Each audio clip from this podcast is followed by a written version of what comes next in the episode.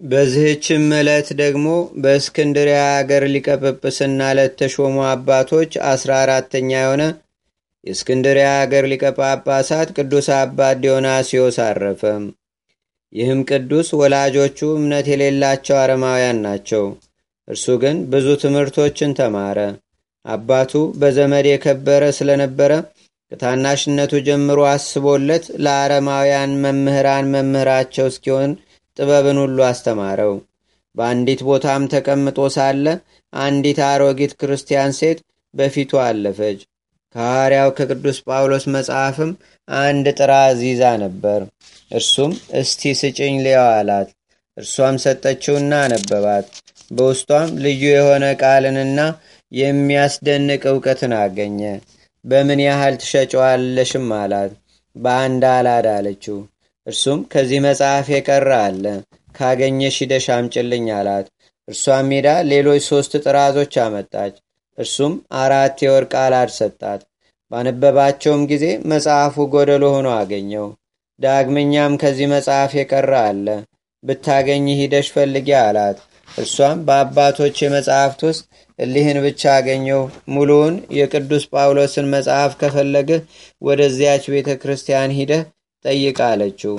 እርሱም ከቤተ ክርስቲያኒቱ ብፈልግ ከእርሷ ይሰጡኛልን አላት። አዎን ይሰጡሃል አለችው። ሂዶም ወደ ቤተ ክርስቲያን ጠየቀ። እነርሱም የጠየቀውን መጽሐፍ ሰጡት። አነበበውም፣ በልቡም አጸናው። ያለ መጽሐፍም በቃሉ ያነበው ነበር።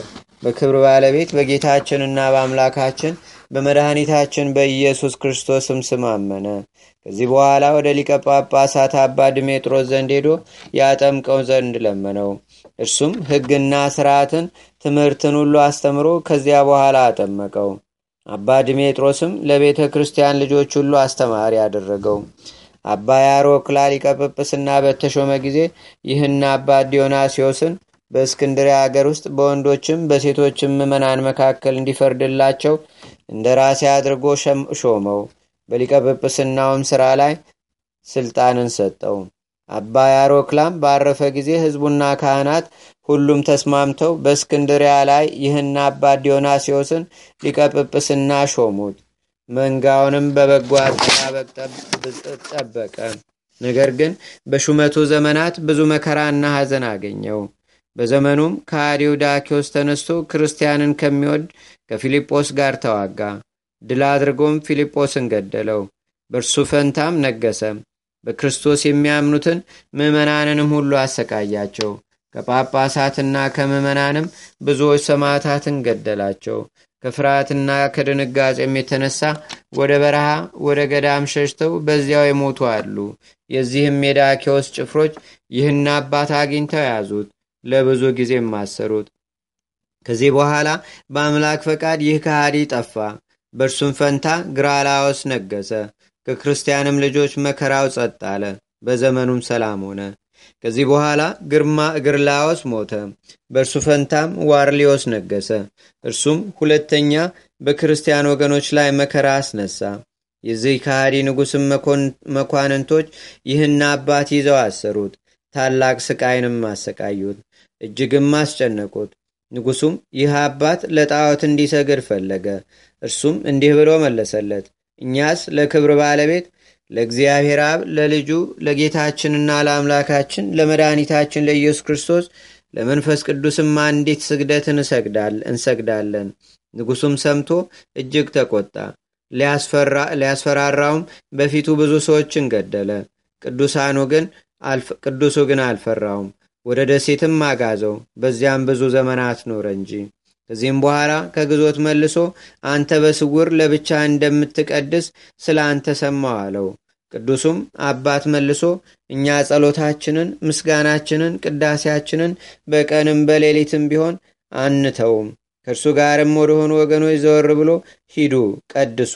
በስጋ ከእናንተ ጋር ከእናንተ የራቁ ብሆን በመንፈስ ከእናንተ ጋር ነኝ አላቸው። ንጉሱም ተቆጥቶ ወደ ስደት መለሰው። እግዚአብሔርም በዚህ በካሃዲ ንጉሥ ላይ የበርበርን ሰራዊት አስነሳበት። ከእርሳቸውም የተነሳ ፈራ፣ ገደሉትም። መንግስቱንም ብልህና አዋቂ የሆነ ልጅ ወረሰ። አባቱ ያሰራቸውን ሁሉ አባቱ ያሰራቸውን ሁሉ ፈታቸው፣ ከተሰደዱበትም መለሳቸው። ወደ ሊቃነ ጳጳሳትና ወደ ኤጲስቆጶሳት ሁሉ ቤተ ክርስቲያናችሁን ክፈቱ፣ መብራቶቻችሁንም አብሩ፣ በእናንተ ላይ ምንም ምን የሚደርስባችሁ ክፉ ነገር የለም ብሎ ደብዳቤው ጻፈ።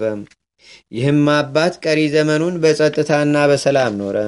ደግሞም በዚህ አባት በዲዮናሲዎስ ዘመን ከአረቢያ አገር በኩል የመጡ ነፍስ ከስጋ ጋር ትሞታለች፣ ከዚያም በትንሣኤ ቀን ትነሳለች በማለት የሰዓቱ ዝንጎች ሰዎች ተነሱ።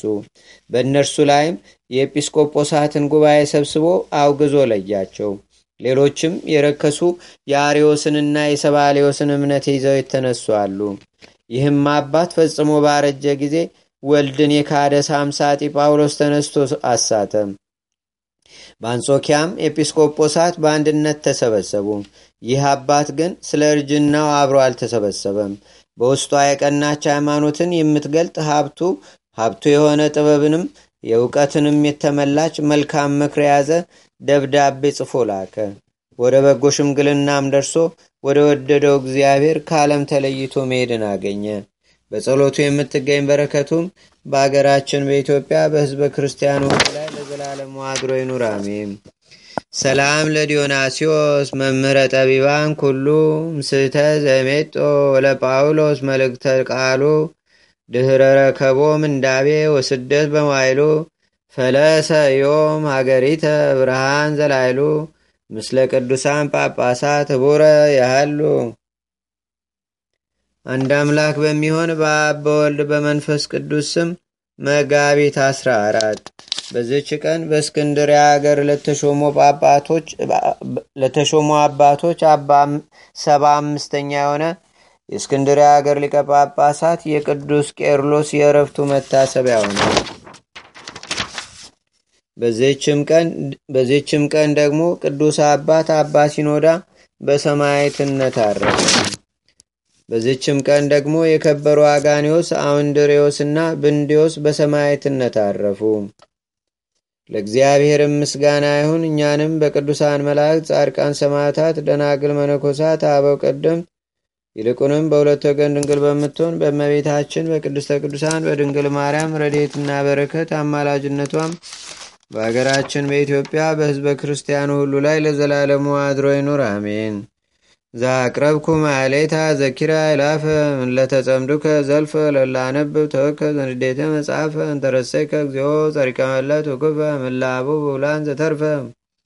ነቢያት፣ ቅዱሳን፣ ዋርያት፣ ሰባኪያን፣ ሰማዕት ወጻድቃን፣ ደናገል፣ አዲ ወመነኮሳት ኤራን ባርኩ ባርኮ ጉባኤ ዛቲ መካን እስከ አረጋዊ ሊቆኑስ ህፃን ለዘጻፎ በክርታስ ወለዛ ጻፎን ዘይደርስ ለዛ አንበቦ ለዘተርጎሙ በልሳን አዲስ ወለዘሰማ ቃሎ በዝነ መንፈስ በጸሎተሙ ማርያም አራቂተ ኩሉ እምባይ ስቡረ ማረነ ኢየሱስ ክርስቶስ አቡነ ዘበሰማያት